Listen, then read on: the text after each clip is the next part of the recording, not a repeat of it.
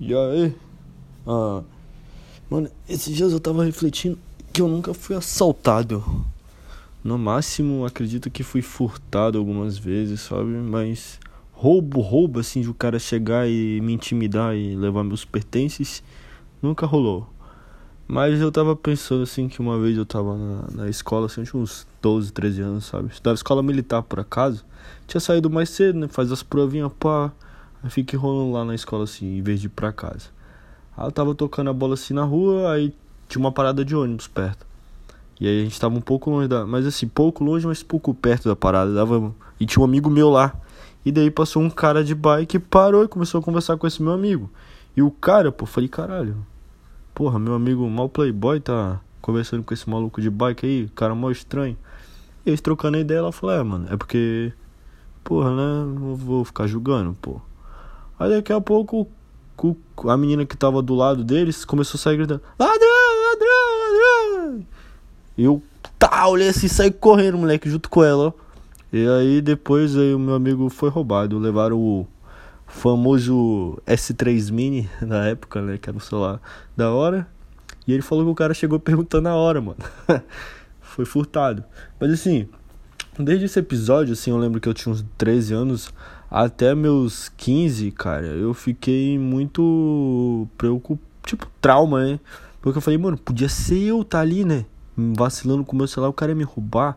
Então, a partir daquele momento que eu presenciei, mano, eu falei, meu Deus, o mundo não é seguro. Aí, tipo, toda vez eu ficava muito paranoico, sabe? Mas paranoico mesmo, assim, tipo. Aí se eu ia andar na rua, já ficava olhando assim pra trás, tá ligado? Nunca, nunca ficava relaxado.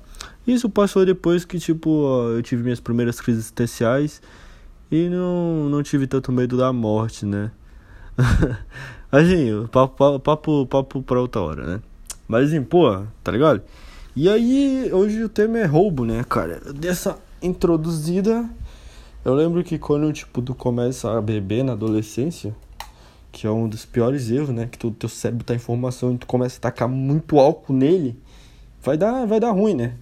Então o adolescente pensa, pensa que é imortal, cara. Então, pô, tu não é imortal. Se tu pegar uma bala e ela, sei lá, acertar uma artéria tua, tu, tu tem, sei lá, no máximo, assim, sendo muito otimista, cinco minutos para estar tá de frente com um profissional da saúde para grampear a tua vez, senão teu sangue ele é melhor, é melhor que bomba de poço, mano. Ele joga teu litro de sangue tudo fora e tu morre, mano. Porque teu combustível é o sangue, né? Ai, essa coisa maravilhosa. Falando nisso, mano, quando tu morre, né, mano, teu sangue some, doidão. Não sei explicar como, mas some, tu vira só um pedaço de carne apodrecendo. Eu anotei algumas situações que aconteceram na minha humilde vida. O meu primeiro roubo, cara. Porque tu pensa, porra, criança, né? Tem gente que fala assim: criança é uma folha em branco. Nada, mano. A gente já nasce com tendência. Que na minha visão, você pode pensar diferente, ok? Mas o podcast, como eu sempre gosto de lembrar, ele é meu. Então ele tem que ter um viés, né? Então, o viés é minha opinião. Posso daqui um, sei lá, amanhã posso pensar diferente, mas no momento que eu tô gravando eu penso assim: criança tem um viés maligno. A gente tende a fazer maldade, cara. E tanto é que a gente não lida muito bem com as nossas frustrações na infância, né? Pô, tu começa a mamar ali, pô. Aí tua mãe fala, pô, se eu der mais leite pra esse moleque, ele vai engordar. Aí tira tudo do peito. Aí tu começa. Ah! Não, não sabe lidar com não, sabe? Porque o não não é só de falar não. O não é tipo assim, pô, tira... é o ato, tá ligado? De tirar do peito é um não, pô. Tu queria tá. Pô, tô sendo muito prolixo, né? Vamos lá. Meu primeiro roubo.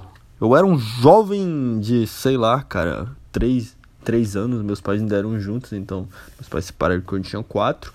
Então eu tinha ali meus três anos e eu lembro de ir no Irmão Gonçalves, que é o mercado aqui da minha cidade muito, muito grande, sabe? Tipo, é, tipo, é, tipo uma empresa bem sucedida na minha cidade, né? No meu estado, na verdade. E os caixas ficam um do lado do outro. E um era o caixa que a gente estava servindo, e atrás da gente tinha uma moça que ficava de costas, que era o outro caixa.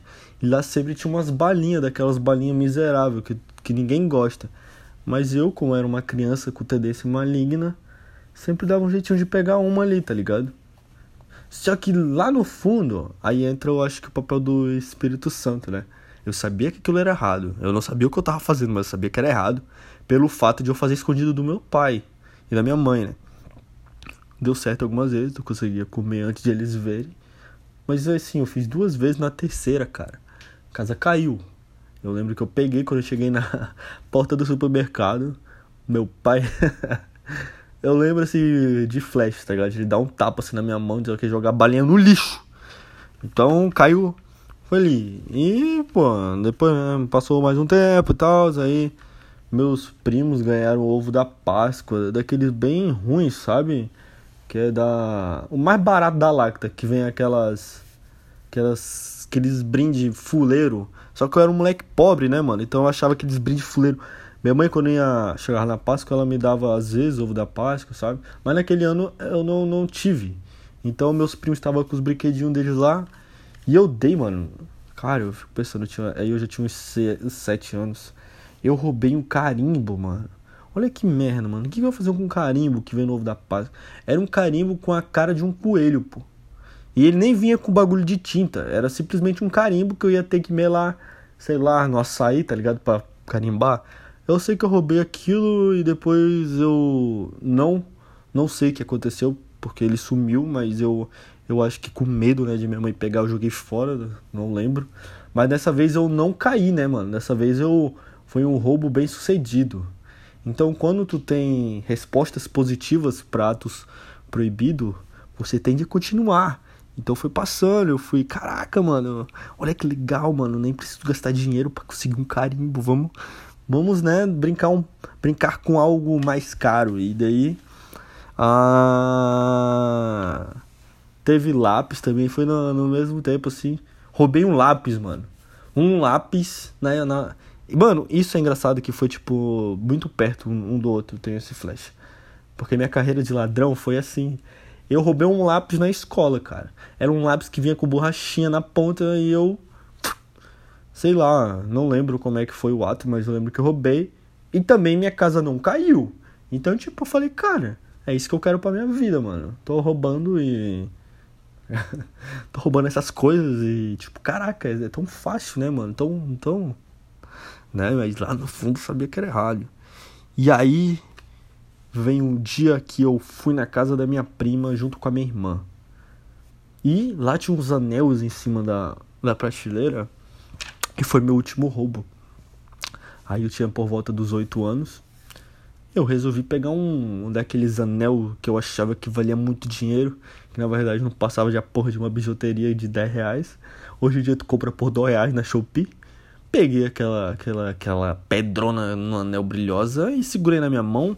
E vamos embora, minha irmã, vamos embora. Quero ir pra casa, que eu tenho que dormir. Não, tenho que dormir não. Sabe, birra, né? Quero ir pra casa, vai pra casa, pra casa. Aí eu, ah, vamos, menina. Aí me levou pra casa. Aí, sei lá, mano. Eu falei, mana. Aí a gente desceu, tipo, era perto da minha casa, né? A casa da minha prima. Aí a gente desceu andando. E aí no meio do caminho eu peguei e falei, mano, vou fingir pra minha irmã que eu achei esse anel agora e ela vai me achar muito foda, porque ela vai ficar feliz. Olha a merda, mano. Aí eu lembro esse dia, esse eu, eu lembro muito, porque o final, a casa caiu, entendeu? Então eu peguei um anel assim, Daiane, olha o que eu achei, o nome da minha irmã é Daiane.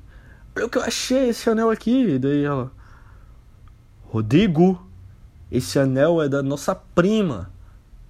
Você roubou. Eu falei, não, eu achei, eu achei. Você roubou, eu já vi esse anel no dedo dela. Aí, cara, não voltamos na casa da minha prima. Minha irmã deixou me esculam, esculambando, esculachando, né? Chegamos em casa, eu ah, chorando pra caralho. Minha mãe tá, chegou da faculdade. A minha irmã já fez a minha caveira, né? Com razão. Hoje eu dou graças a Deus a elas. Minha mãe me bateu, me bateu muito, tá ligado? Eu lembro assim de me bater pra caralho e, e dar o sermão, sabe?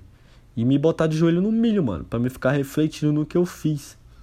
E o pior não é isso, tá ligado? O pior é que depois eu tive que devolver o anel para minha prima. Isso é uma das coisas muito constrangedoras, mas que mudaram o meu caráter até hoje eu dizer. Roubei, tenho essa vergonha no meu currículo. Mas a última vez que roubei foi aos 8 anos de idade. E nunca mais, mano. Nunca mais, nunca mais eu desejei pegar algo que não é meu, sabe? Tá ligado? É, isso eu falo de coração. Então.